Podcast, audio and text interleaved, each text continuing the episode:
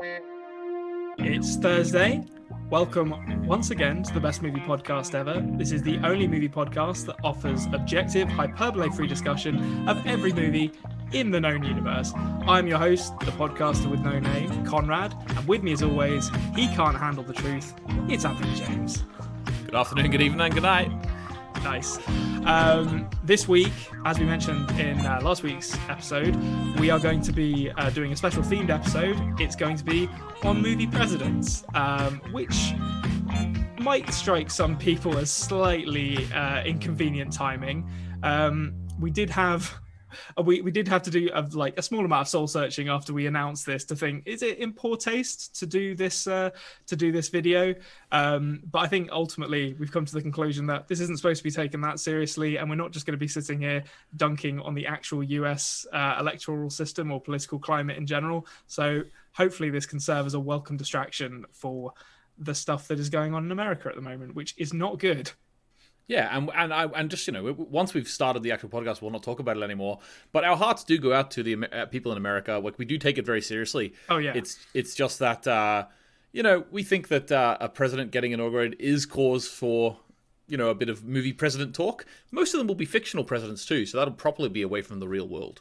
Yeah, exactly. Then the, yeah, even the real ones uh, are fairly old, so we won't. Yeah, if you're looking for a distraction from uh, from some of the more harrowing imagery uh, that are, that we've seen in the last few weeks, hopefully this will do this will do for you.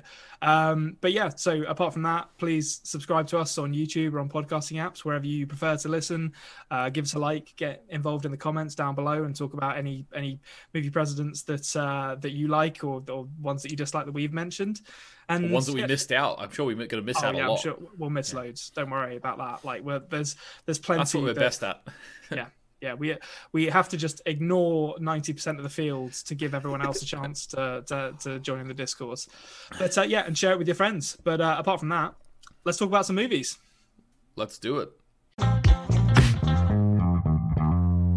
Movie presidents we know what we know what that is. We know what that office is. It's impossible not to know what that office is after the week that we've just seen.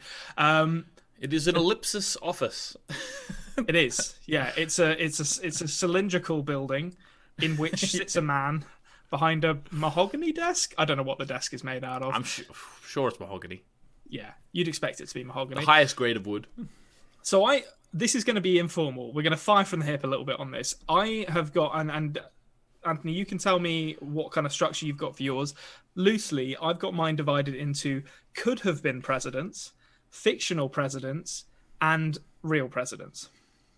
Okay, so characters who you think would have made a good president. Yeah, so I've already cheated. I've already I've already breached the sacred bond of our of our premise. Right. Okay. So I didn't know about that. So what we'll do, I'm, I'm going to prove to you. This is the thing. And you know, Konrad, I'm a teacher, and a lot of our listeners do as well. And when you're a teacher, you have to learn how to make stuff up as you go. So roll with the punches. We'll yeah. we'll do the characters who we think will make good presidents at the end, and by the time we get there, I'm going to have something that you think I prepared, but I didn't. Okay, that's great. And like, and we, we can all judge Anthony at the end of it based on the, the quality of his response.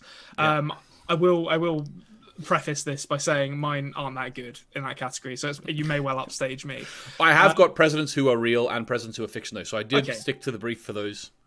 Well, let's let's. I was that a, a, an important presidential text message? well, actually, the thing is, I, last time that happened uh, on a podcast, it was on Dark Discussions, and it was actually you texting me, but I can't blame you this time. Um, so you can't see my hands. Know, you know who I blame? I blame my work because I'm I'm homeschool. I'm I'm uh, remote learning teaching now, and uh, I've had to turn my WhatsApp notifications on because I've never had them on before, oh, but I need the them best. on now. That wasn't the teacher from my school though, just so you know. Yeah, no, that's I hate having WhatsApp notifications on for anything. I don't like being not- I, I don't like being contactable twenty four seven. It's awful. Yeah, and I, I wouldn't. I tell you what, I would not be a good president for that reason because if I if I had to give a live State of the Union address or and my phone's beeping in the background, like that's points away from me. I think if, if out of the two of us, Connor would be the best president based on that. Right? Okay. I, I I think yeah. I mean, I could do I could do the big talk. I wouldn't have a clue what I was doing when it actually came time to do any work. So I mean, maybe I'd be a good president based on that. We'll um, do it. Um, we'll, we'll, we'll, do it. We'll be tandem president then. I'll be behind yeah. the scenes guy. yeah. You can be the Steve Jobs. yeah. Of, oh, uh, of, of, the Amer- of the of the of the of the presidency, and I'll be the be, guy behind um, the scenes. You can be my Condoleezza Rice, um, or Dick okay. Cheney. Like, what? Like, I'm trying to think of powerful. I'm not. Go- well, actually, that's that's very topical because that's one of my. my that'll come up later. But Yep. uh, I'm not. I'm not going to be your Dick Cheney See, in I'm any planting- way. Planting the seeds of movies we're going to discuss already. Fictional presidents. Then let's start there. Okay, Um, fictional presence. Okay. I, I so I haven't really got an order that I'm going to go. For, uh, No, no, um, that's just. going with these. So let's just go for it. Like, what's Yeah. what's your first fictional president that you that you thought was worth discussing? Well, I think I I think when we first mentioned movie presidents, and I think I think most people would have this president in their mind. Well, there's two actually, which are probably the most famous. I think we're going to talk about both of them today. But the first one in my mind, which is the most famous movie president, um, is Bill Pullman as President Thomas J. Whitmore in Independence Day. Sure. Yeah, a great a great speech giver, a great orator. When aliens come a knocking, you know you're not going. You're not going to the Prime Minister of Canada.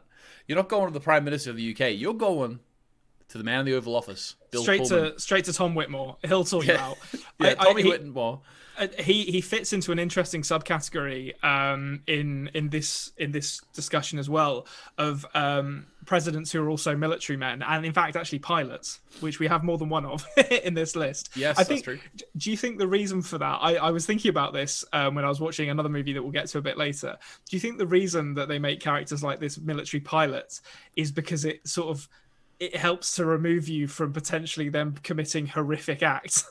Because like if you're in the infantry, there's a non-zero percent chance that you maybe stabbed a man to death or something like that. Whereas if you're a pilot, it's a bit more noble. It's a bit more. It's a little bit more like there's less chance of you being the one who bombed people. You know what I mean?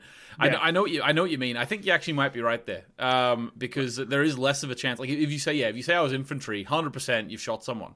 yeah. Uh, if you've got to the point where you're president, so uh, maybe yeah, I think I think Yeah. maybe there's something there. But, well, yeah, definitely. Uh, sorry. Uh, well, there's there's a rich a rich vein of former military men um, in the role of the pres- presidency in this list, and this is one of them.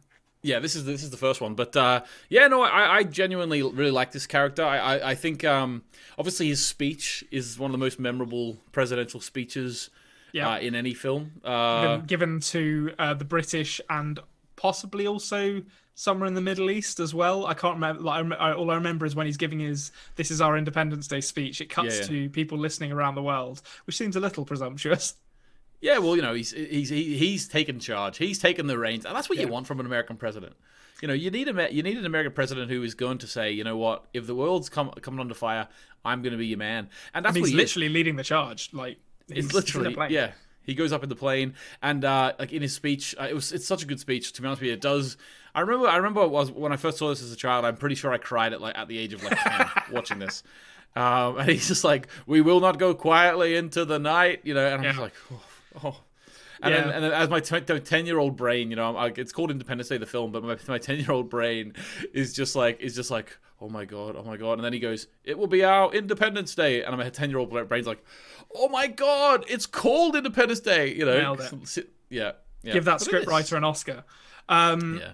I, as you I- say, he actually gets in the ship. He actually gets in a plane. He does, yeah. He he he. Um, I, I, it's weird that I don't actually remember that much about Independence Day, but I remember him shouting Fox Two as they're uh, uh, to launch missiles, as he's uh, or Fox One or whatever it is. He shouts to uh, to blow up some of the alien fighter jets. Um, when they're mounting the final attack, which I always thought was quite cool. Um, he also Well, is- they also do that in a lot of films. Like, uh, they say I- Fox. I've, I don't I, I don't remember Fox, that yeah. from other things. Oh, okay. oh yeah, in, it, will well, we'll talk about it a little later. But in Air Force One, they also say Fox One, Fox Two. Oh, okay. Yeah, there's a bit. And, and up until today, when I watched Air Force One again, I always thought it was Box One, Box Two. I don't really understand why it's Fox One. Someone could tell us in the comments. uh, Like, why do they say that? Do you know?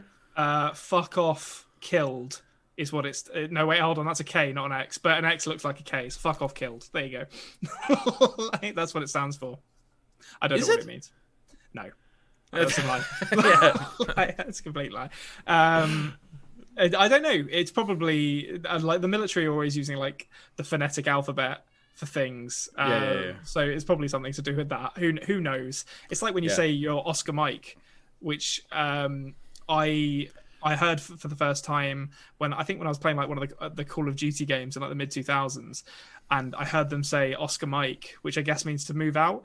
But I decided that it was Cockney rhyming slang for on your bike. Oscar Mike on your bike, but on your bike is also a slang, Yeah, yeah, like saying yeah, it doesn't make sense. it's so sense. layered. That's the thing about Yeah. rhyming Oh, slang. It's like five rich. layers deep. Yeah, rich language, um, But Oscar Mike does that mean like on the move? Something like that. Yeah. Yeah. Maybe maybe that's the similar similar thing with Fox. It, it, means it's uh, it's like an initialism for something else. Who knows? I'll say this for Thomas J. Whitmore: he's not afraid to use the nuclear option.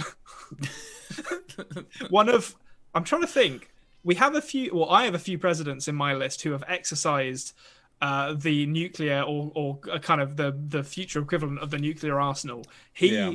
he does, and he does it with um what's the word i'm looking for? With um Abandon.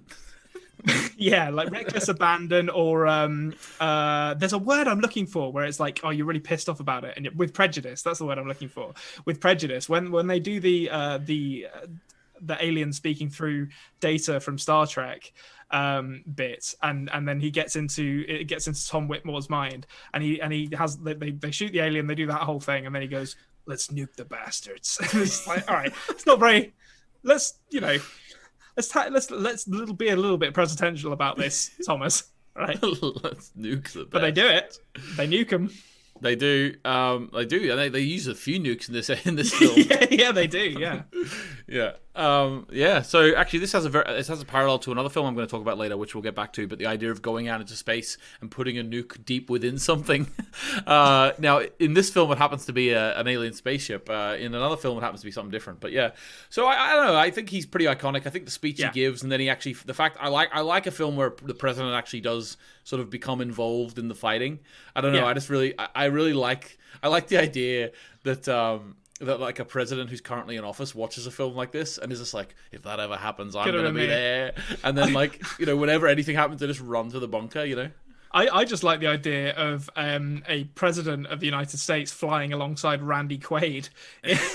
like that's they wouldn't let a man like that within 300 miles of a president in this day and age. But He's a was- crop duster. He, He does is have one of the best moments though. He like um back. Yeah, no, he, he, he has a proper like.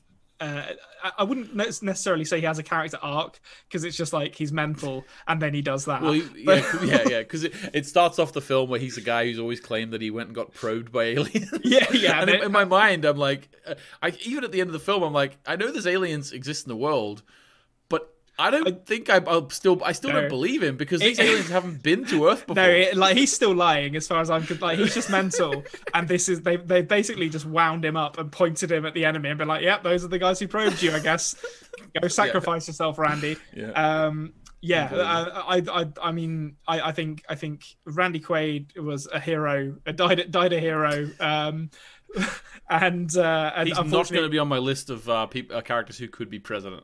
no, uh, in real life, uh, he he uh, perhaps uh, lived long enough to become a villain. Uh, Randy Quaid. He may he may have preferred to have gone out this way than become what he has. But uh, Yeah. but yeah, Thomas Whitmore is a great shout, and I think to be honest, if we're talking about military men uh, becoming presidents, we've we've already mentioned it. The the next obvious stopping point here is is uh, James Marshall in Air Force One. I. Yeah, think that would and be this is a film that we both rewatched for this. Yes, yeah, it's the Um, one movie I actually got a chance to rewatch this uh, or to watch this week. Well, yeah, you had you had nine films last week, so I, supp- I suppose I suppose it's all right. Um, but yeah, like, uh, so what did you think? What, what do you want to say about this present?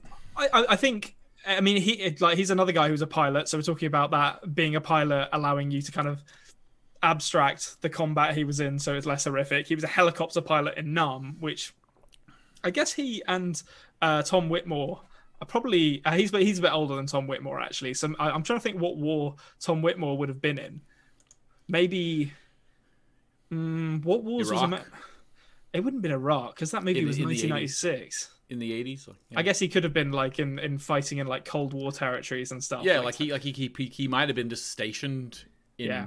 Like he might not have been in a war, you know. no, that's true. Turn he might have just uh, like run run guns into Afghanistan or something like that. Um, yeah. But yeah, James Marshall, he was a helicopter pilot in uh, Vietnam, Medal of Honor recipient, which I don't believe Thomas Whitmore uh, Whitmore was. I, I would say He gives out the medals. He does, yeah. I would say James Marshall is more patriotic than Thomas Whitmore. There's a bit more kind of, or the, Thomas Whitmore has like that that that emotional high note of the big speech uh, Yeah. to, the, the entire planet. But James Marshall has one of uh, this. This moment is fucking ridiculous. He has one of my favorite moments in any of the movies I've watched in recent recent months, where he's trying to figure out how to dump the fuel from Air Force One to force them to land. I know exactly. a- And he's talking to like you know an engineer on the phone or whatever, uh, and it cuts out before they can tell him which wires to cross. So and he has a red, a white, a blue, a green, and a yellow wire, and he needs to cross two of them. And without any information given to him because the line is cut out, he just decides red, white, and blue would never let an American president down. So he so he crosses the green and the yellow, and it works. It's like what. well, it was probably built by an American, so you know, take That chance. is true. That is true. Uh, uh, it was just like that level of faith in one's country is something to be admired. I think that that even when the colors red, white, and blue are near each other, they they they they sort of form a kind of a kind of spiritual energy that that you can be. Yeah, I can feel it around you right now, Konrad. You're wearing a red, white, and blue. Exactly. top. Yeah. I can Yes. feel it. Yeah. This wasn't deliberate actually, but there we go. You're welcome, American viewers. Yeah, well, it's also the colors of the UK. Like That to be true. to be fair, red, white, and blue are the colors of Of quite of probably over fifty percent of the of the countries in the world. yeah, there wasn't that much originality in flag design back in the day. Well, That- well, let, let's let's be yeah exactly. Well, it was it was up it was to do with what colors you can get. That's why so little flags have purple on them, and the ones that have purple on them are countries which are newer, which the, the which they could actually have a synthetic purple dye to create their flag with. So the, Is that the true? Yeah, that's true. So Ah, it was far cool, too yeah. expensive to uh, have purple um, purple on your flag. So that's like why orange and stuff like that. yeah exactly. So in any countries with purple on their flag, the countries are like less than 150 years old. Yeah, no, that makes sense. Whereas, yeah, we were just like, I don't know, these are the dyes we have. We have lapis lazuli and berries. And Yeah, but it also it also might be something to do with the fact that you know, like the British Empire spread it spread around the world, and then they That's- maybe yeah. Based We're- the there- colours on the what there's on, on Union the- Jacks on a lot of flags, to be honest. Yeah. Sorry, guys. Yeah, I don't. exactly. I don't take any pleasure in that being the case. Um, yeah. Okay. So, uh, like talking about uh, James Marshall, then back to the matter at hand. Yeah. Played by Harrison Ford. I, I he's he's better at hand, hand He's better at hand-to-hand combat than Thomas Whitmore. I don't think there's any disputing that. And I say, I'd say that because like Thomas Whitmore gets fucking owned by a single alien that like can't even get to him. He can just mind control him through gla- glass. James Marshall is essentially John McClane if he was a good husband and father. like Well, that's, yeah. Well, Air Force One is one hundred percent just been like, yeah, Die Hard did pretty well. Let's Yeah, do yeah, every, that is every conceivable thing. You know, the only like the only thing that is different is he doesn't lose his shoes at any point in, in this. we've had movie. it on a speeding bus, we've had it in a hotel. Let's ha- let's have it on a plane. Yeah. Um, yeah, and I, as you say, he's like much more hand to hand combat. Did Did you know? I was actually doing a bit of reading about it. Did you know that um, Gary Oldman, uh, who plays Ivan Kursh Korshunov, uh, Sure. who's just like you know the sort of Baltic terrorist. I don't know. I, I don't know where Yeah, he's. yeah. I don't know where he's from. Somewhere like I don't know. He's either Russian, he's Ooh, Kazakhstani. we, we were talking about this, yeah. I, I Yeah. mean, he he talks about like unifying Russia, but he's from Kazakhstan, and that, like so. I guess he's. Well, he I fights guess- for the glorious Kazakhstan, but I don't really, I don't really know. I don't know the history of the area well enough to like, really pin it down. But I don't think the people who wrote this movie do either. To be to be honest. Yeah, you probably do have something something there. Like, but uh, yeah, but I was gonna say, um, Gary Oldman and Harris Ford apparently in their scenes where they're like beating each other up in this, they were properly punching each other. Oh, really? They just dislike each other. Yeah, um, Oh, I, yeah, could, exactly. I could, I could believe it. I think Gary Oldman's a bit of a, a bit of a method type actor, so he probably was walking around the set um, in his talking in his awful Russian accent, and Harrison Ford had enough of that shit. Um, yeah. Well, Gary Oldman's one where I hear I hear mixed review, mixed uh, mixed uh, accounts on that. Actually, sometimes apparently sometimes he is very like that method. But apparently on this film he wasn't. Apparently this was Okay. one of the funnest films the people who worked on it had ever been on because Harrison Ford and Gary Oldman got on like a house on fire. But Oh, but um but and he would just break character f- away from his sort of psychopath terrorist and then back in. So. Uh, but some, but the thing is, I hear conflicting reports. Apparently, apparently he is method sometimes. I don't know. Don't know what's going on. I also I- don't mean- think I don't think there's a nailed down uh, description of what method acting is. No, I think yeah, it, it probably depends on the role and depends on the period in his career as well. It's entirely possible he changed his approach multiple times um, Mm-hmm. exactly. throughout his career. But he's a very good villain, and yeah, he's a good foil to uh, to Harrison Ford, who is Mm-hmm. yeah a very all action um, all action president. Um, something I know we said we weren't going to discuss real politics here, listeners, but yeah, gonna have to humor me for one second because it came up in Air Force One, and I was very happy when it did. Uh, they started sort of basically there's a bit where they think he might be dead. No, in fact, it's after they find out he's alive, but they're worried that he's a liability. I think it's his chief of staff or something like that is basically trying to get the vice president to sign off on Article 25 to remove yeah, him it's, from it's the. Secretary of Defense, Walter Dean. Oh, that's right, Played yeah. by Dean Stockwell. Yeah, it's the Secretary of Defense. They're trying to get him to get the vice president to sign off on Article 25 to remove him from the position of presidency because I guess that means they don't need to worry about the hostage situation. Then it's just like, oh, whatever, take the plane. We don't care about Yeah, that. that actually that was a, a plot, plot point of this film, which I was thinking about as well. It's like, so as soon as you sign that page, you just don't care about if his Yeah, this he's just not the and his president, so children, we a need to worry child and his wife die. Like, Yeah, like he's still a former president. It's still pretty important to not let him die. Um, but uh, but yeah, although because- apparently uh, presidents who have been removed by the Twenty Fifth Amendment don't get all the extra security detail and stuff, so they don't no, really that's. Yeah. that's true. Yeah, he wouldn't get his pension. But that uh, uh, like because of uh, because of what's happened in America this week, I was like, I know what the Twenty Fifth Amendment is. So like that's that's fun. That's a, a nice little case of uh, of life imitating art.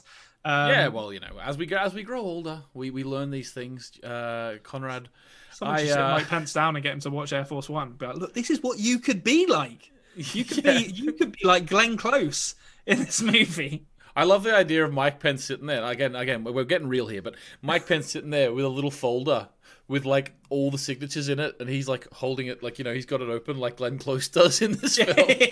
and then like maybe whenever like Pelosi puts the uh the the uh the what do you call it um impeachment Yeah. article in on Monday.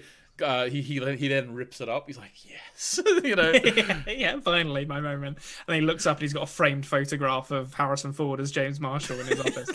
That's an interesting point, actually. I think with all of the ones that I've got, I don't know about you, every single fictional president that I have in this list, I don't think, I think all of them remain uh, unclear on which party they're supposed to be. They're supposed to be part That's of. that. That seems to be a rule of thumb Yeah. for for movie presidents is that they don't say.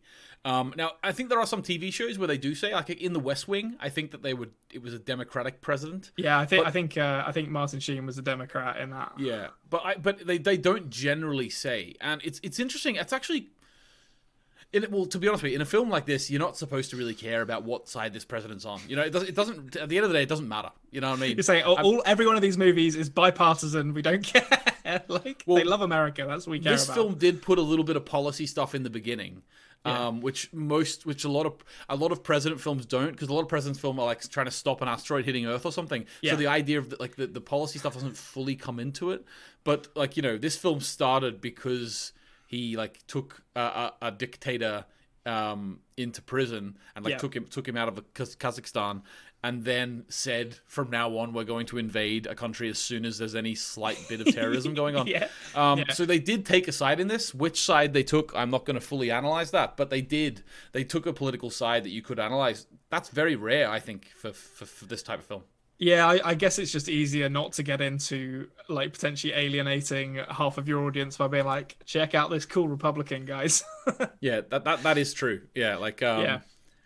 I mean, yeah. you, we, we well, there's a couple in here where you can kind of make an educated guess as, as to which side of the political spectrum they fall on.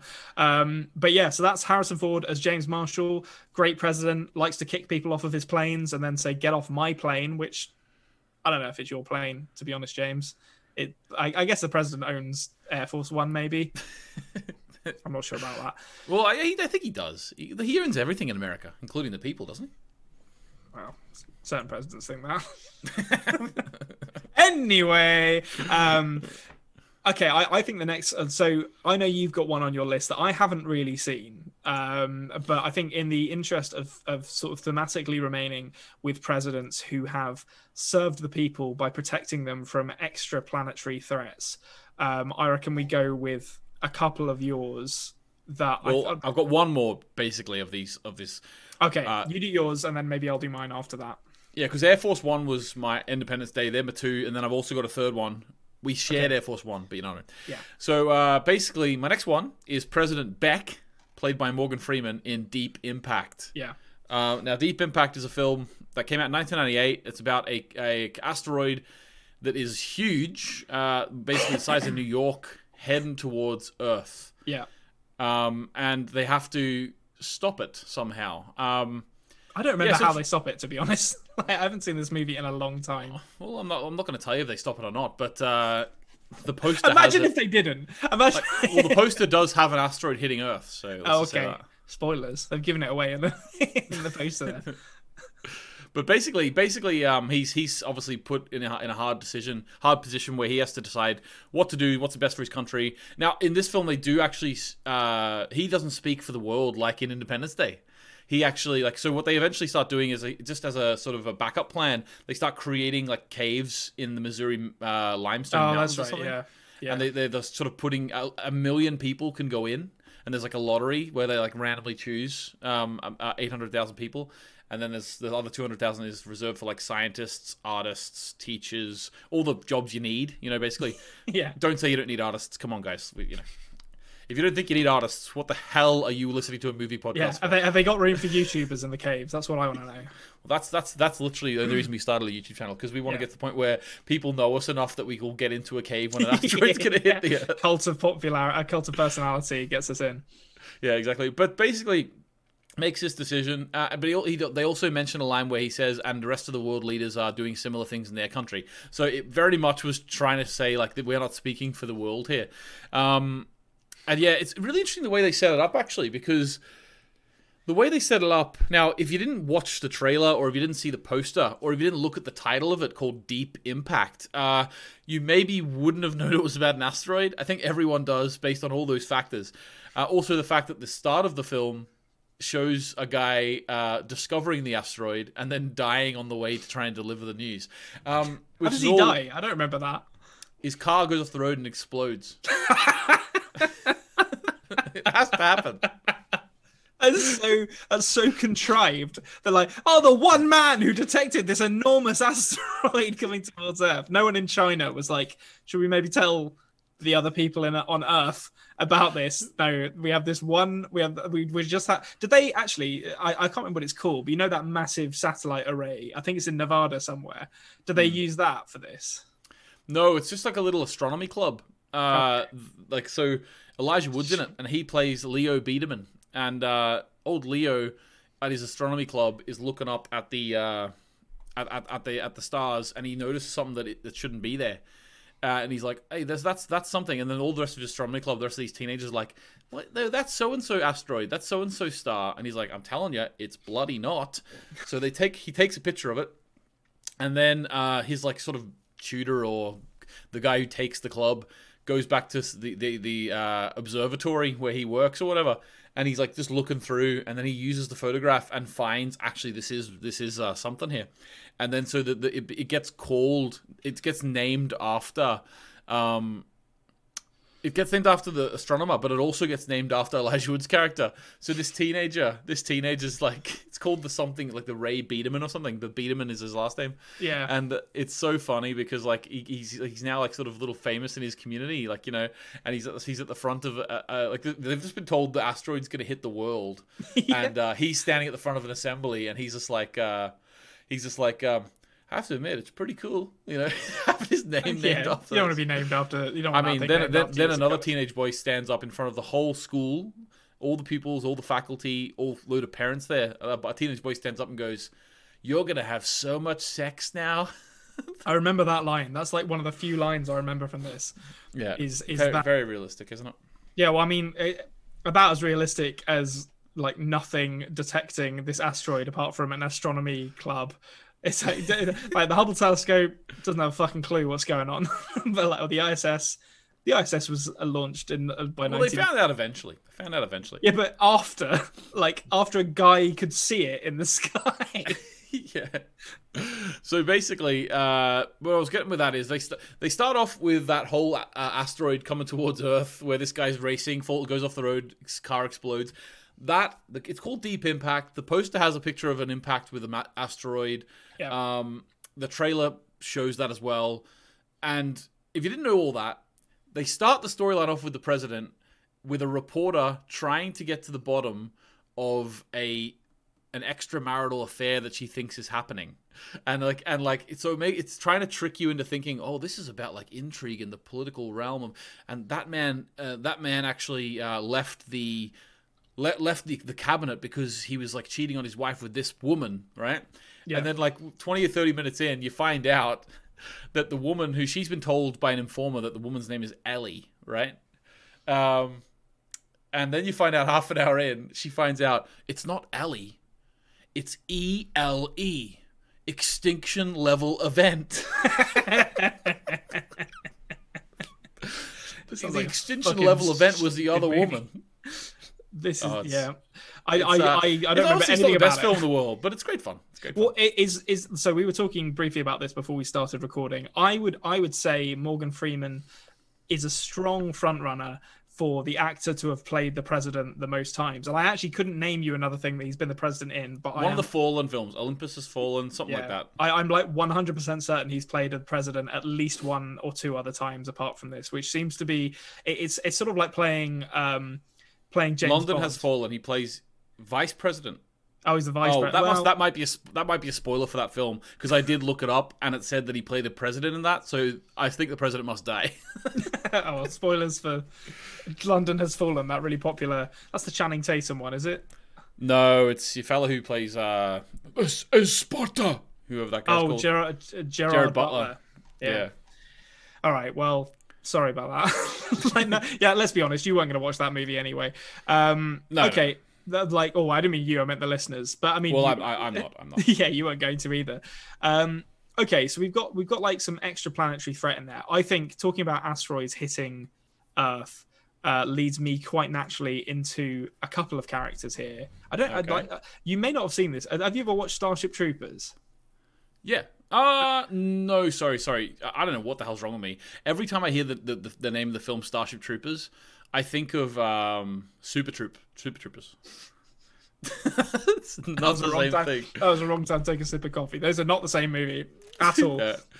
Give Um, me a liter of Diet Cola. Give me a liter Yeah. of cola. That's got um Brian Brian Cox in that movie is like he's Denim a very, Dan? He's a very serious actor, Brian Cox. He's a very good actor. And there's a bit at the end of that movie when they're all having the big kind of blowout fight. And I can't remember the name of the rival police chief, but he's fighting Brian Cox, and he goes like, "Are you drunk, Brady?" And Brian Cox, without missing a beat, just gets drunk enough to kick your ass. it's such a good line, and it's just like the fact it's Brian Cox saying it makes it so much funnier. He's uh, That, that's the, I when I I watched that when I was quite young, probably too young to watch that film. Yeah. But uh, because like I actually can't remember much about it, but I just the, they call he shows up. Brian Cox shows up wearing double denim, right? De- denim jeans, Yeah. denim jacket, and they call him Denim Dan. And yeah. that has stuck in my head for twenty years. You know, it just won't leave. It's Yeah, funny. there's uh, Super Troopers. Unfortunately, we never meet the president in Super Troopers. Otherwise, because I could spend a long time talking about how that movie. I feel like um the the um oh, what they called? It's not Broken Lizard. It's something like the guys who made those movies, and they also made um. Oh, the names of the rest of their movies are completely going out of my head, but they, they made a, a couple of other like quite funny comedies, but they never topped Super Troopers, and I feel like maybe Super Troopers' reputation has suffered a bit as a result of the quality of their other work. But Super Troopers, they they did a they did a sequel. Um, I They never did, I saw never saw it, I never yeah. saw it. No. Um, but no, so Starship Troopers, talking about asteroids hitting Earth. In Starship Troopers, the, the goddamn bugs on the other side of, of the solar system, or in fact, might be the other side of the galaxy. I can't remember, but they're basically lobbing asteroids at Earth. And um, and there's a couple of sky marshals in this nightmarish uh, fascist regime um, of the Terran Federation in Starship Troopers. Uh, and the first one is Sky Marshal Dienes, who orders a land assault of the Bug Home World, and it ends up with like 400,000 people dying in like an hour. And then the next one is Sky Marshal Tehat Meru. And I just wanted to mention these briefly because Sky, A, Sky Marshal is a really cool name for the president, even if it's in a horrific fascist, it's kind of totali- t- totalitarian regime. Um, Yeah. and, and, and B, Starship Troopers is an awesome movie. Uh, we don't really get that much from these characters, so I won't spend that very long on them. But uh, yeah, they they are present in this movie and are a kind of well, I mean, yeah, it's a military dictatorship. Is basically the implication. Yeah, Yeah, I mean, I've, I've never seen it. I, I've, I, I think ever since I've known you, you've been talking about this film, and I've never watched it. it's As I say, I always mistake it for Super Troopers. I don't think there's a liter of cola in this film once. I, I, haven't. There's no, there is no cola in this movie. It's, Is it's there a double? Is there double denim? Uh, Casper Van Dien might wear double denim. he say like there's definitely that. I mean, it's set in the future, but Casper Casper Van Dien is is is kind of. He, he seems like he might ha- he might do that at some point. Um, but yeah, it's a very good movie. It's worth checking out. It's I will. um, I will check it out. I will check it out. is it Paul Unfortunately, I haven't Verhoeven? seen it. I mean, it's it's Paul Verhoeven, so it's kind of very um very subversive, and and I think he's one of those directors. Normally, when someone hires like shitty actors to be in their movie, it's just like that's a bad choice. But because he's trying to pre- it, like the whole thing is like a propaganda tape, uh, so he gets like Denise Richards and Casper Van Dien as the leads, and they're really wooden and boring. And I think it's pure, it's completely um it's completely uh, deliberate, and it makes it really funny. I think. But um, yeah, yeah, Um, and I, I do. I do really like RoboCop, so I probably should check it out. Robocop's a very good movie as well. Um, we don't miss, meet the president in that one either, unfortunately. But yeah, so moving on from Starship Troopers because there's not Yeah. much, that much to say about the Sky Marshals apart from the fact that they exist. Um, I was going to mention while we're on kind of existential threats. I think uh, uh, do you say you've got another one in this kind of field as well? Uh, no, no, no. We, I was talking. I was. I was talking about um, the similarities between Armageddon and uh, and and Deep Impact, but um, but no, I don't. I, I don't. You see the president very briefly in Armageddon, and I, that's just not something that's very memorable. But yeah, Yeah. so obviously there's. We all know the similarities between Armageddon and uh, Deep Impact. Yeah. Uh, I'm sure we'll talk about them at a later date, but that's what I was thinking. Okay, no, that's fine. So um, the only, I think the only one I've got left in this um, presidents who are protecting the Earth, um, or or indeed in this case, um, the Earth-controlled planets from an existential threat, is uh, President Lindbergh of the Federated Territories uh, in Luc Besson's 1997 film *The Fifth Element*. Um, played by Tom Tiny Lister Jr. Yeah, who's who passed away sadly. He did, Um, yeah. that's that's great that you're saying this. Like, this was almost on my list to talk about, and that's Yeah. that's amazing. I just love the fact that you. I had to put him in there. I had to, like I, he's one of my favorite movie presidents ever because he's just he, he gets nothing done. like yeah, he's, yeah, yeah. he's completely incompetent.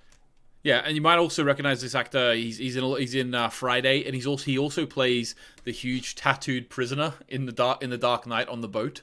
Yeah, yeah. Like Um, he he was in a he was also Zeus in the WWE or WWF in the eighties, or might have been no, it would have been the eighties. So he ha- he's had a varied career, or he had a varied. I think he also played the. Kingpin in uh, Daredevil, the Ben Affleck.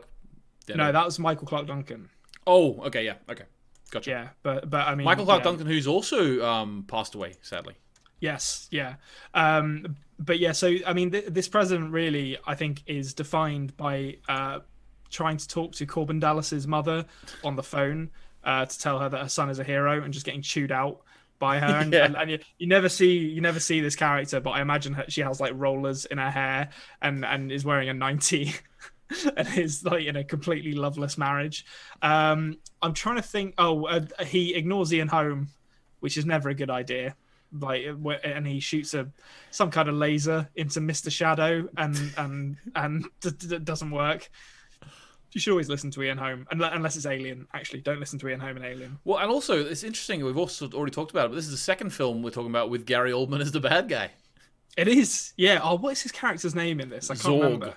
Z- Zorg. yeah, Zorg. That's it. He's got I his love like. this film. It's He's so got his good. like. I, I don't know what. He's got what like a perspex sheet on the side of his head, uh, with Yeah. like the co- the costumes of this film were designed by uh, Gaultier. Um, Yeah, really, really yeah. interesting looking film. But yeah, I think that's a good good shout. Uh, I President Lindbergh, Lindbergh was was definitely one that I was thinking about. Uh, I'll tell you what, this is a little bit of a sidetrack here, but see in the Fifth Element, right? Yeah. I had nightmares for five five to ten years about the uh, the blue alien woman singing opera. I Oh, don't. Yeah. Not even not even like the scenes that precede like that come after that.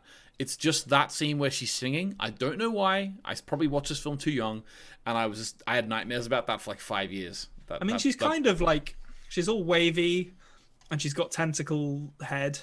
So it, it, you know, there's there's there's things that are unsettling about it, and I guess even if you're not thinking about them, you do see them like okay. I'm going to say this now. I don't understand how she had the stones in her as well.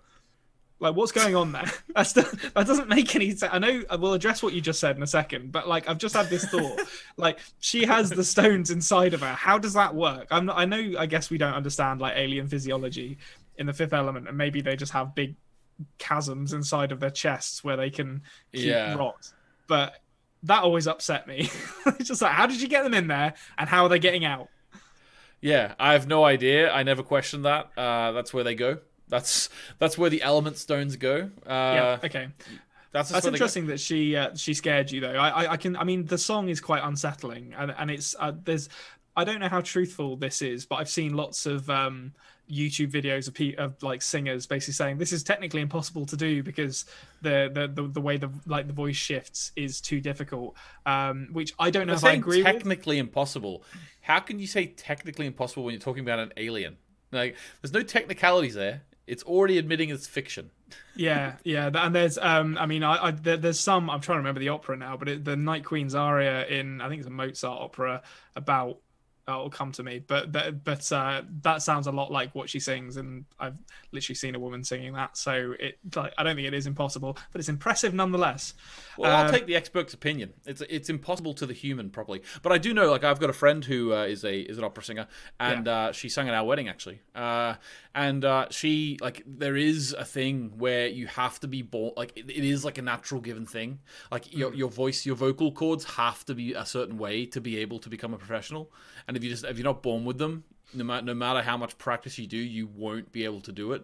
I'm sure you'll be able to get to a certain level, but to be the best of the best, you have to have a naturally spaced vocal cord. I don't know how you say it, like, but Okay, yeah, that that sounds plausible to me. I have no education on the matter, so yeah, I will I will defer to your well, this my, experience. my friend my friend uh, that I'm talking about has been in an advert for a mobile phone company there you go. where she sang through a mobile phone and broke a glass. So There you go. Was that was that legit, or did they? I, I don't know if that's actually a thing that can happen. it wasn't legit. I, I, I I'm sure you can. Um, do it through a phone. You can definitely do it without a phone, but um, oh, you can do it without a phone. I, I was never sure if like you could actually. Sing yeah you just glass. have to you just have to uh, put it quite close to your your mouth and then sing a, a note really long and really loud at the resonant frequency of the glass Okay. and then it'll it'll it makes the glass sh- like shake and then eventually it'll break Oh, um, that's cool. yeah it's literally just the amount of energy you put in at the correct frequency will do it Well, there you go. I've learned apparently something. anyone today. anyone can learn to do it anyone can learn All right. Well, that's what I'm going to do in this next lockdown is learn to break glass with my voice, like I'm Banshee of the X Men. Yeah. Um. Okay. Right. I I've got. I'm going to say. How many more? How many more um, fictional presidents do you have on your list? no i've got no more Oh, you got no more? Okay, right. I'll I'll fire through a couple then because um, Okay. so we got um, this this is probably when people think about movie presidents who are presiding over essentially apocalyptic situations. This is maybe the most famous one. Uh, if, if if not the most famous, then probably one of the um, one of the most well reg- or in one of the most well regarded movies, I guess, and that is President Merkin Muffley. In, in Doctor Strangelove or How I Learned to Stop Worrying and Love the Bomb. Uh, easily, to my mind, the best named president on this list. Uh, if the, if I ever see a candidate called Merkin Muffley up for election, I am going to donate to that candidate because we need a pre- we need a President Muffley. Um, well uh it, it, the word merkin uh, yeah, Merkin is Merkin. We all know what a Merkin sketch. is. We all know what a. Merkin is. We're not going to go into it on this podcast, right? Listener, you know what a Merkin is, and if you don't, Google it, but not at work. And and, and Muffley is just a great, it's just a great surname. And and actually, to be honest, muff like to be honest with you, the word muff as well and Muff is a great. Muff's just a fun word to say, uh, you know. Um, Yeah, um, but yeah, okay. There's definitely uh, Merkin and Muff and Yeah. Muffley are He knew very what he was similar in meaning. We'll say, yeah, they knew. he, he knew what he was doing there, and um, and like likewise, actually, the the uh, the Russian premier who we don't actually see, but he talk uh, Merkin Muffley talks to him on the phone. Excuse me, Pres- President Muffley says to him on the on the uh, speaks to him on the phone. Uh, his name is Premier Dmitry Kissoff, uh, which is another great name. There's a few in this movie, to be honest. It's very funny. Um, I, I would say President Muffley is maybe the most incompetent president on this list. I'm just scrolling through mine now. I've got mm, I mean, he's you don't have to think that too hard. He's pretty incompetent, I think. yeah, I mean he like his his conversation with uh Premier Kissoff where he's basically like just they're just like exchanging platitudes. And then and then like when he tells him that they like he says one of our base commanders went and did a silly thing. And then can you imagine how I feel about it? This of course in regard to an, a US uh, army base commander uh, seizing control of the nuclear arsenal and launching like uh, bombers at, at Russia. It's, it's a very funny conversation but he'll his entire plan is I, I mean to be honest actually he's he he works quite well as I don't I, I don't know enough about the political climate in in the 60s in America at the time. Um but he works quite well as kind of like a cautionary tale for for good well-meaning but weak leaders I guess. Because he, he like every every plan that he comes up with so like he famously lets the Russian ambassador into the war room uh, to which like the really uh um, antagonistic general responds, he will see the big board. Uh, like, and points behind himself um, as if that's going to give away all their secrets. And it does actually turn out to be a relatively good idea. So he does have good ideas throughout the entire movie, but he's just so like spineless and weak-willed that it's it, like he, he he takes so long to act that unfortunately things go south fairly quickly in um, in in the end. Um, that's a movie that's worth. Muffley. Yeah, President Muffley. I can't. I wouldn't give him a second term. Let's say that. Yeah, yeah, yeah. First term I- ended in total uh, nuclear annihilation for America and Russia. It's hard to get re-elected on that platform. Yeah. Um, I will say something about uh, Doctor Strangelove uh, before we move off it. Actually, Yeah. is it's interesting. I know we're gonna, we shouldn't trust it too much, but the IMDb top 250, you know that list. yeah, Um, I think it possibly now. I'm, I'm, I'm probably overlooking something here, but I think it might be the highest rated comedy like of anything on IMDb. Um, Yeah. 70th in the world apparently, uh, according to that. But you know, take it with a pinch of salt. But I, I think it's it, it seems to be a really highly respected comedy film. Which, to be honest with you, although most people uh, love comedy films and they and they will watch them to enjoy them, it's not really ever reflected in the in this in the rating out of 10 or 5. You know what I mean? no, and it, I like comedy is is is kind of like it's a bit like horror. It's um, it's famously like disrespected when it comes to sort of being considered a critical darling. Um, yeah, I, I wouldn't wouldn't surprise me if this is one of the highest highest rated ones. I think you there's probably some Billy Wilder stuff in there, uh, or like the some like it hot and the apartment are probably up there as well. But Yeah, the apartment. I was looking for the apartment. It's not there. Um, Parasite's there, which you could argue is, I suppose, a comedy. That's Yeah, I think I'd call that. I think Yeah. I think I'd, I'd, I'd argue that's a, a black comedy, much like this. Actually, to be honest, it's you know it's it is funny even if it's dealing Yeah. with the total annihilation of the of the world Mm-hmm. via uh, a, via nuclear apocalypse. Right. Okay. Well, so I, I've only got one more that we're dealing with uh, on the on the subject of presidents who face extraterrestrial threat. To be honest, I, I've seen this movie fairly recently. I don't remember that much about this character, uh, but that's President James Dale, as played by Jack Nicholson in Mars Attacks. Mars think- Attacks was was a film that I was going to try and watch for in preparation for this because I've seen it a very very long time ago. Um, although I, I would have had to pay for it and I wasn't going to do that, so I didn't watch it. But uh, but yeah, really strange film.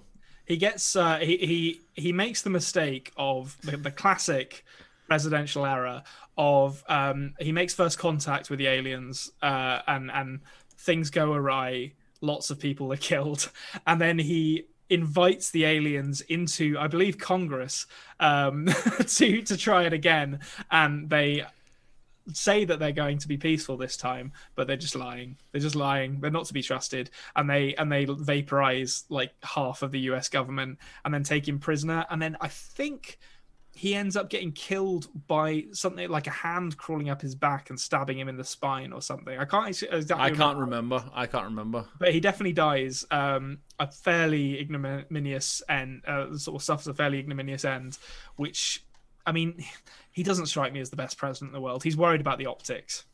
He's Yeah, well, about I, I also remember his performance was like he wasn't trying to be presidential. I remember like he Oh, he no. sounded like Jack Nicholson in most other films. yeah, like, yeah, yeah. He, he sounded like Jack Nicholson reading like John F. Kennedy speeches. like it was just like he, he he came across as like vaguely like as it was quite charismatic, but not presidential or competent in the slightest. Which you know opens the door for those those dang Martians to Yep. to invade and and uh, turn Michael J. Fox into. Oh, no, he doesn't turn Michael J. Fox into a dog. He turn they turn Sarah Jessica Jessica Parker Yeah, into a yeah. dog. I can't remember what they do to Michael J. Fox. They might cut his head off. Jason Stone, his character name is. I can't remember. I can't Yeah. remember what they do. But uh, yeah, no, Tim Michael J. Fox gets uh, gets um yeah Tim, one of Tim Burton's like best movies, Mars Attacks. I have to say, like I, I really like Mars Attacks. Um, Mm-hmm. I think yeah, I think Michael J. Fox gets um vaporized with a gun. Pierce Brosnan, I believe, has his head cut off. Um, Pierce and- Brosnan in this is funny. He's like really posh English. Yeah, he's like a suave scientist Yeah, like Professor Donald Kessler. Yeah, he falls in love with Sarah Jessica Parker, who's like an airhead girlfriend of Michael J. Fox, and then and then she has a, I think she has her head cut off and put on a dog. I think he just has his head cut off and put in a jar or something. But it's you know it's a it's a tale as old as time. That romance. yeah, of course. Yeah, yeah. Okay, right. So I've got a couple more in my fictional category. You you may not have seen these, so we'll fly through them. Um, the, the first one I'm going to talk about is uh, President Thomas Tug Benson, uh, played by Lloyd Bridges from Hot Shots Part Two. Um, the only thing I remember liking this film a lot when I was a kid. I haven't seen it recently, but I I 100% remember that he has a sword fight with Saddam Hussein at one point in it, and that's enough to get him in. That's enough to get him in the list, as far as I'm concerned. Hot Shots is a series of comedy films which I never watched, to be honest with you. Okay. Um, I don't have that Charlie Sheen background, but um, yeah, apparently they're funny. Uh, I was more of a Naked Gun family myself.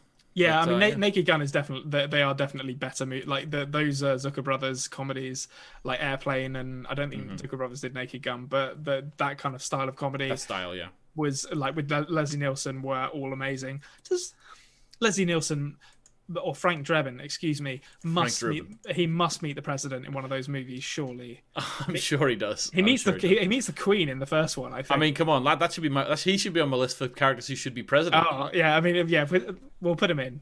We'll get Yeah. back to we'll come back to that. Frank Drebin, I mean, it would be first off, it would be hilarious. like, uh, but I mean, he'd get stuff done. He always gets his man. Yeah, and I also will say, like, obviously, we'll spend, we'll talk about this sort of thing in a, in a future podcast, I'm sure, at length.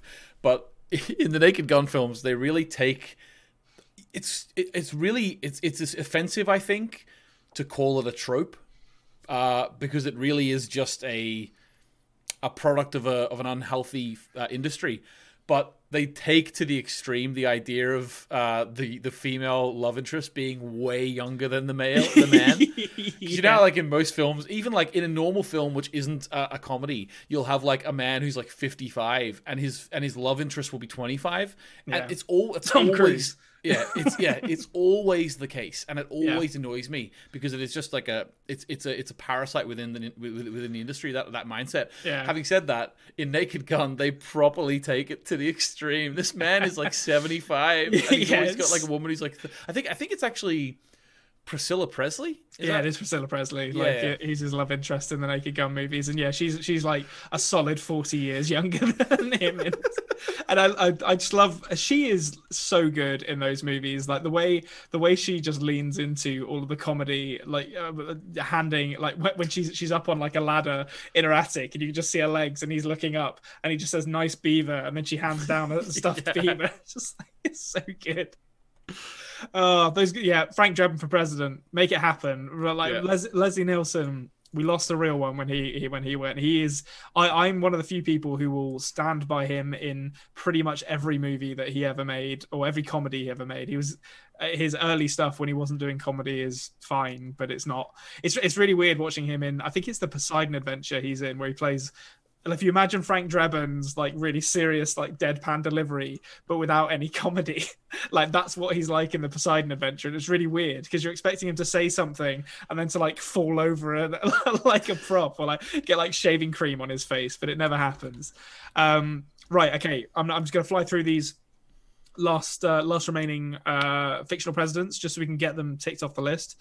Okay. Um, so uh, listeners to this podcast and our other podcasts, uh, the After Dark podcast, will know I'm a big John Carpenter fan. Um, and Donald Pleasence is a hell of an actor. So uh, Donald Pleasence playing President White in Escape from New York is obviously on my list. He plays it in this really, in his sort of very typical weird Donald Pleasence way, where the way he enunciates sentences doesn't really make sense.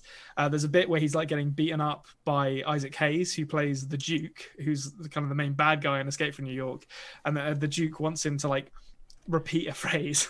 Uh, and then eventually, after you know this beating continues for several minutes, Donald Ple- or President White relents and says the phrase, but he says it in this really weird way where he goes like, "You are the Duke of New York, and President A number one," and, and, and it's just like, okay, yes, uh, thanks Donald President uh, Pleasence for that weird line delivery there, but. Um, and I won't spoil what happens at the end, except to say that Donald Pleasence ends up straight up murdering a dude at the end of that movie, um, which is it's a pretty resounding indictment of um, of the system that Snake Plissken has been hired to protect. Yeah, it's also not very presidential. We'll say no, no. I mean, he's he's um he's not very presidential by the end of that movie, and I and I think he fits into. We could have a whole other we could have a whole other section of this podcast on this if we'd actually seen the movies. But President White fits into that subcategory of presidents who need rescuing. So you talked about uh, Olympus has fallen, and there's one. I think it was White House Down. That was another like deep Yeah. impact Armageddon situation where like two movies with both came. shockingly yeah. similar premises came out within like six months of each other.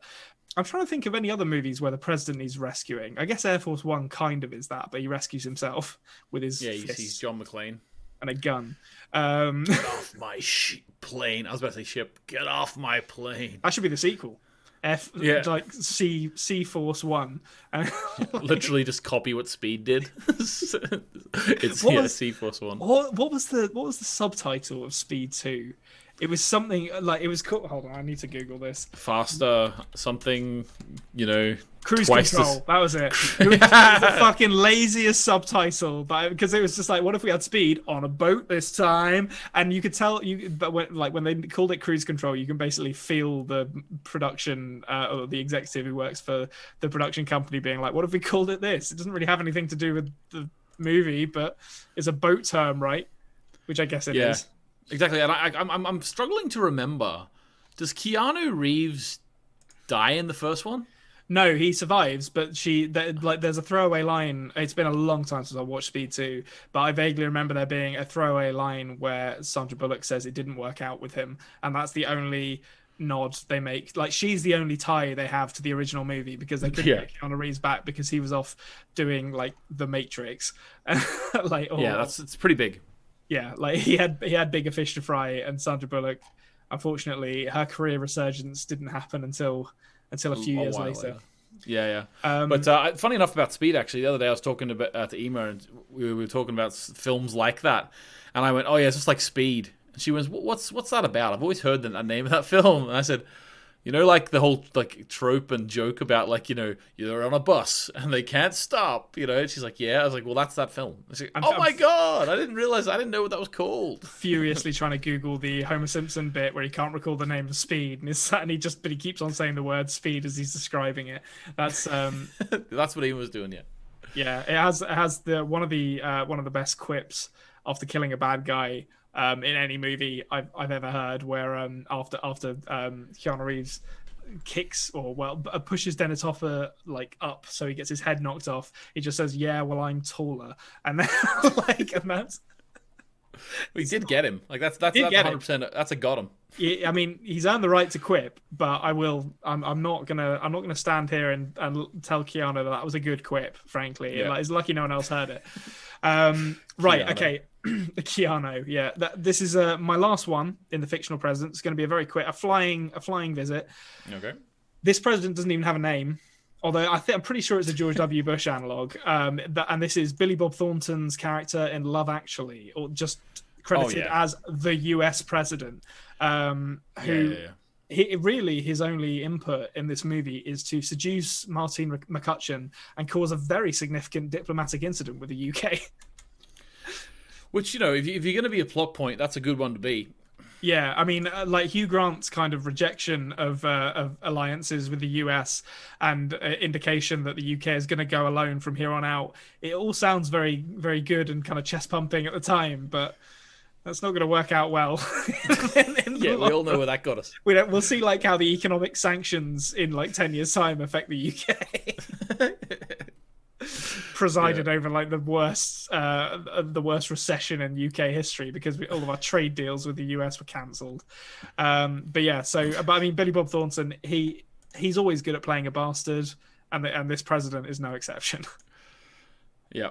Uh, Love Actually is an interesting film. Uh, I do like it. It's uh, something that in the UK it's watched every year at Christmas time for, by a lot of people.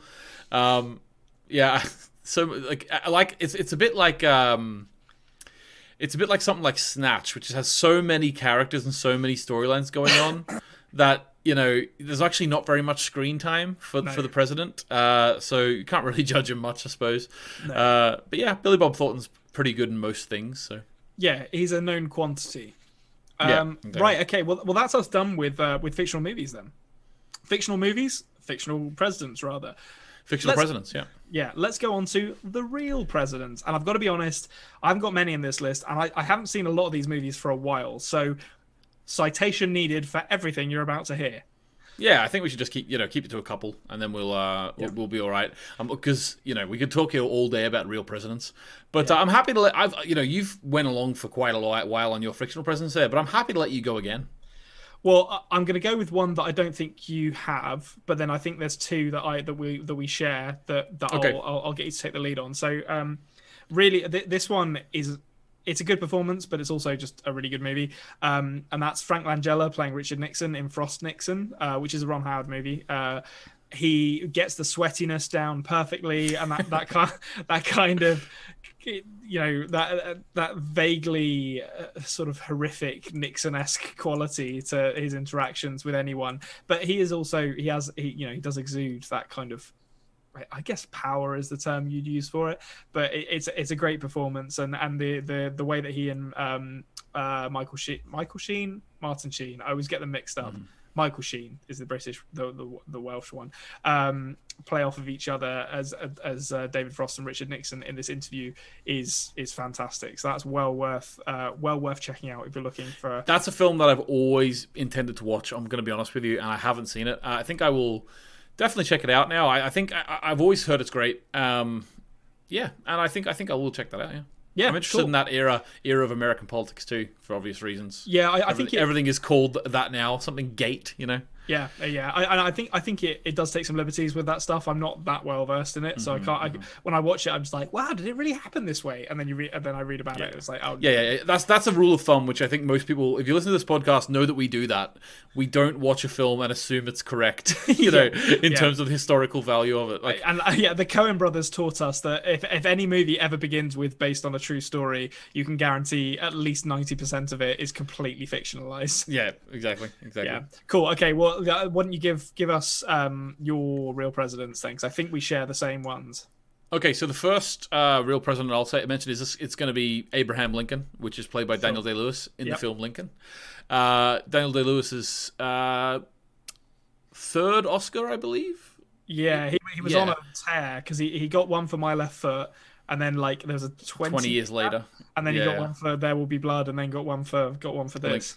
Yeah, so so obviously he's brilliant in this. One thing that's very memorable about the way he pre- he plays as president is that it's been it's been sort of any time I growing up I saw Abraham Lincoln being portrayed, he had a very deep, you know, voice, great orator.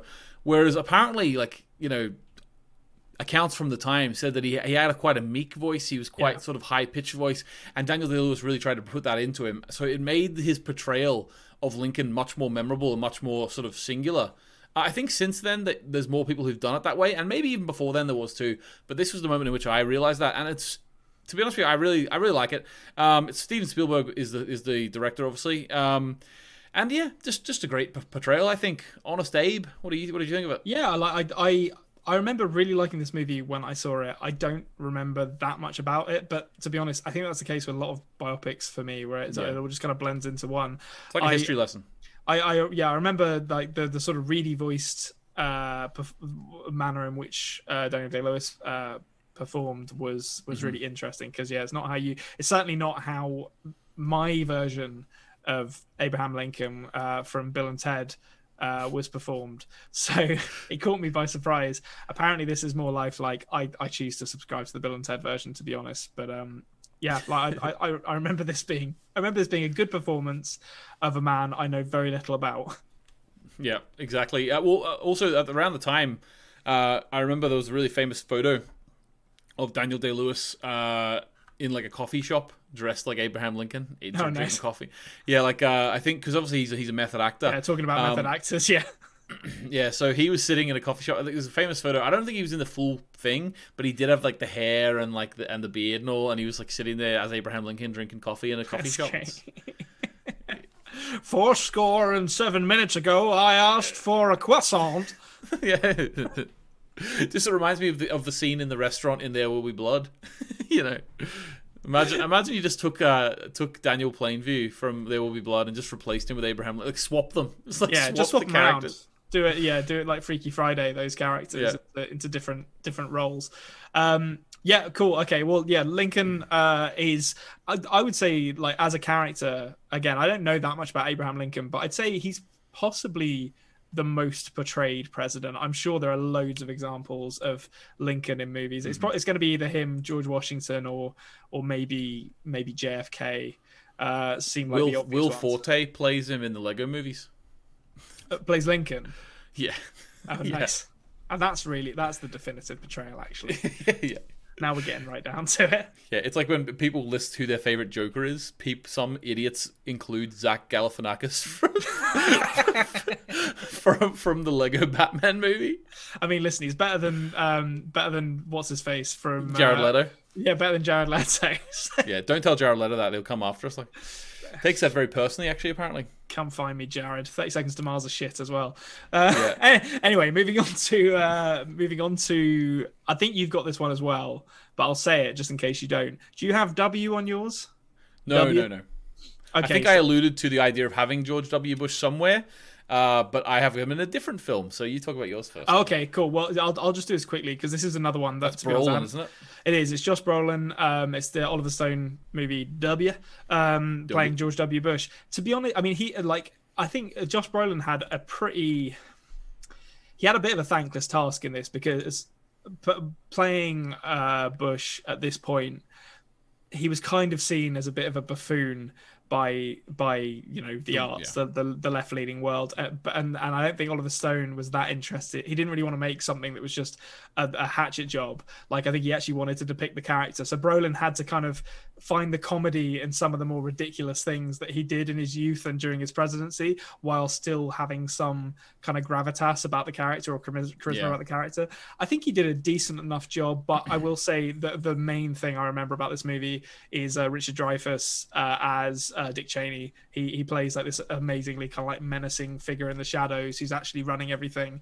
Um, which uh, so it's p- perhaps appropriate that his performance is a thing that really stands out to me uh, from this movie because by all accounts, Dick Cheney was the guy who was actually running that presidency.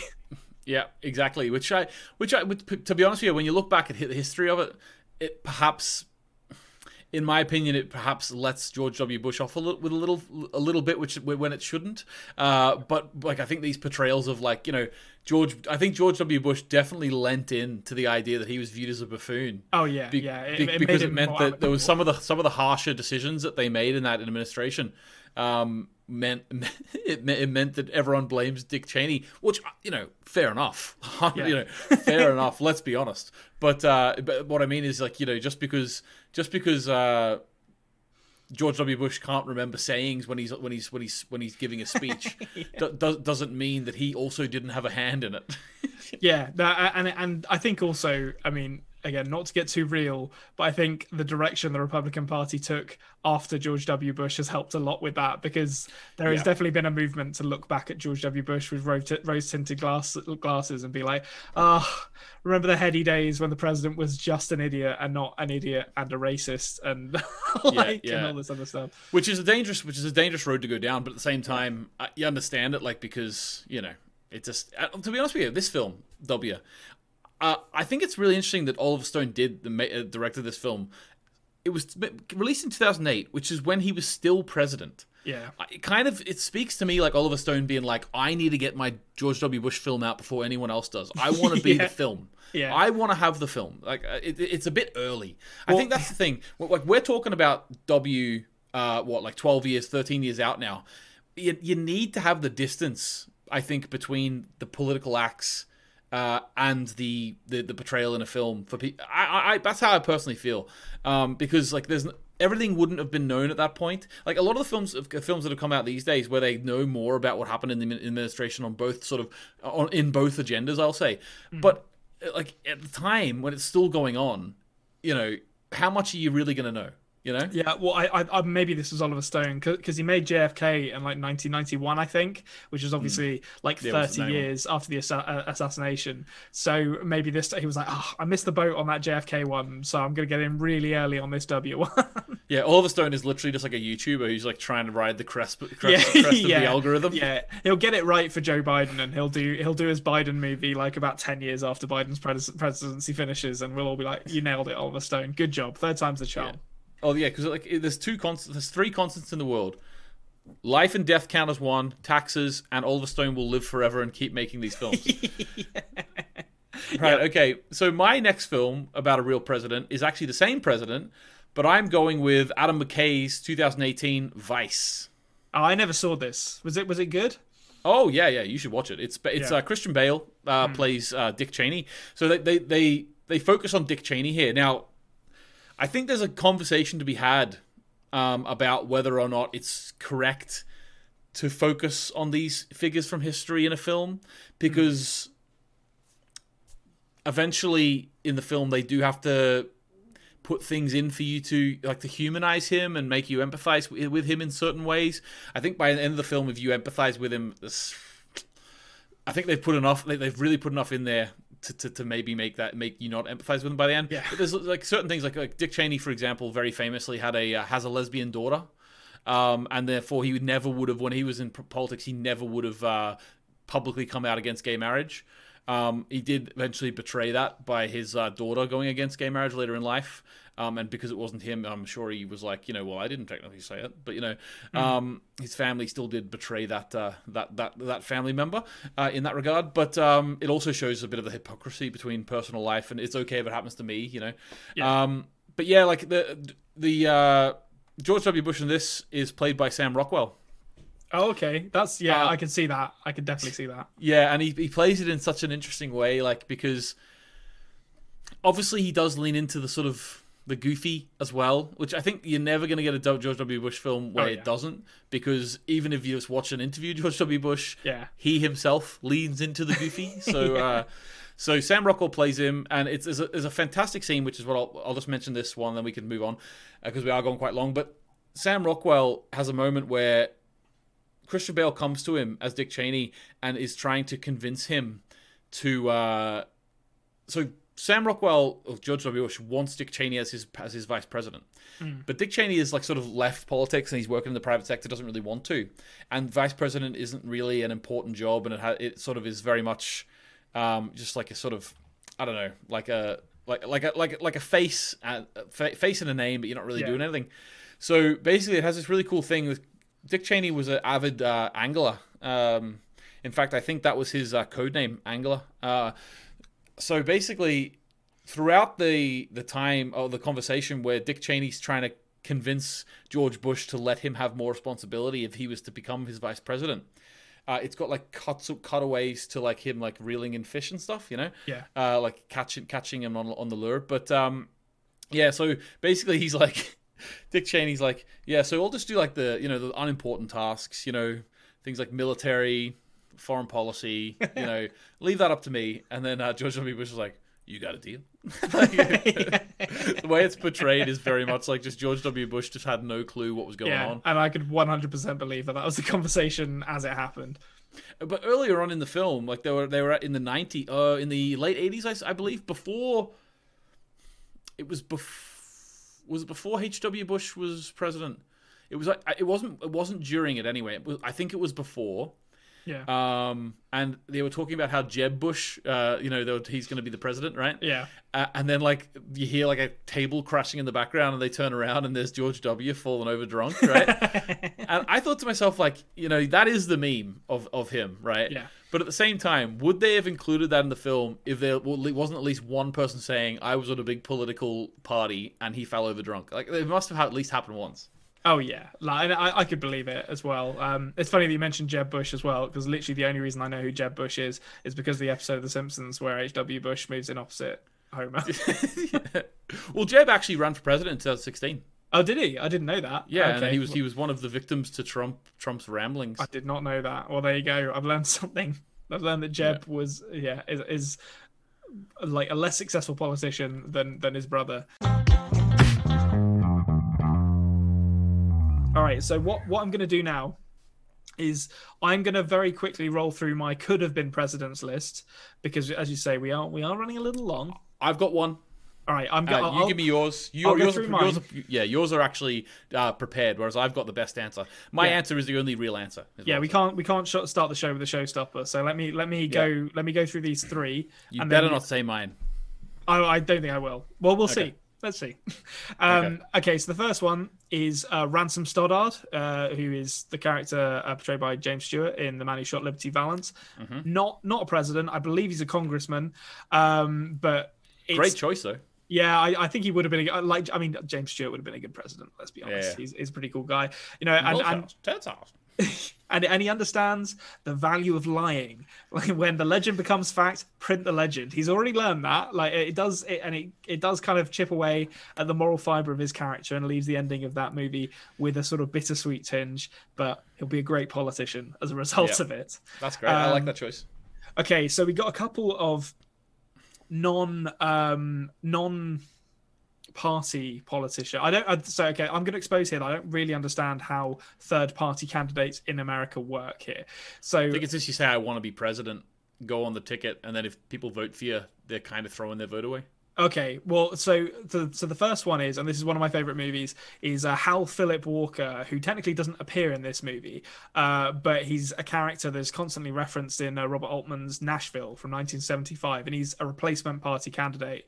And in fact, both of my both of the next two characters I've got are from movies in the 70s because I guess American politics was kind of rocked by the Watergate scandal in the early 70s, and then a bunch of movies came out where, like, he's as I say, he's a replacement party candidate. He he's not part of the two party system because, and that's a very deliberate choice by Altman because it's he's depicting um, problems in American politics that uh, uh, that are well, he he is basically saying that like these politicians are rising up to replace the corrupt two party system that existed in the 19th If only.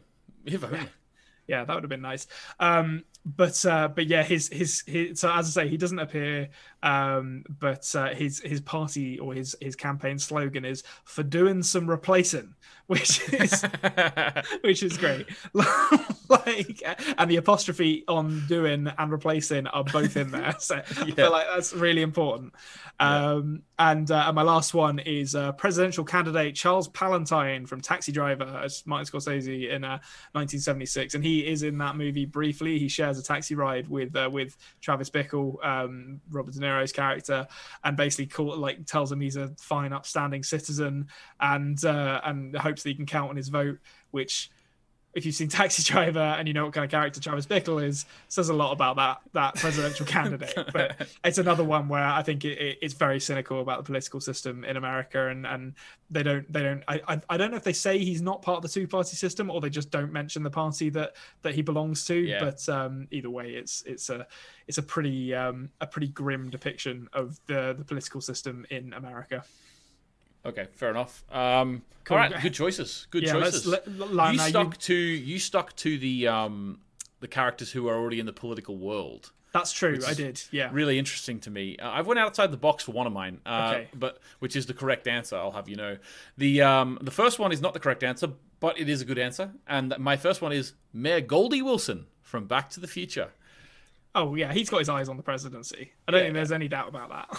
So Mayor Goldie Wilson, obviously, he's, he's you know even even even his uh, his big smile will do it for you. He started off as a as a as a cleaner in the cafe, and then by the time they the 25 years later or 20, 30 years later in 85, he's he's the mayor. Yeah. It's just a perfect story. Just a perfect story. Oh, yeah. uh, my, my my other one, which I think is this is the correct answer, and I think you'll share that. Let's imagine, right? Um, an asteroid is coming to hit the Earth right. Just like in Armageddon and just like in uh, Deep Impact. However, instead of going down into the uh, into the bunker with all the other important people, yeah. this guy is running up the mountain, getting to higher ground to avoid the tidal wave with the rest of the folk. Right? Okay. Someone falls over. They've got a broken leg. Right? And he says.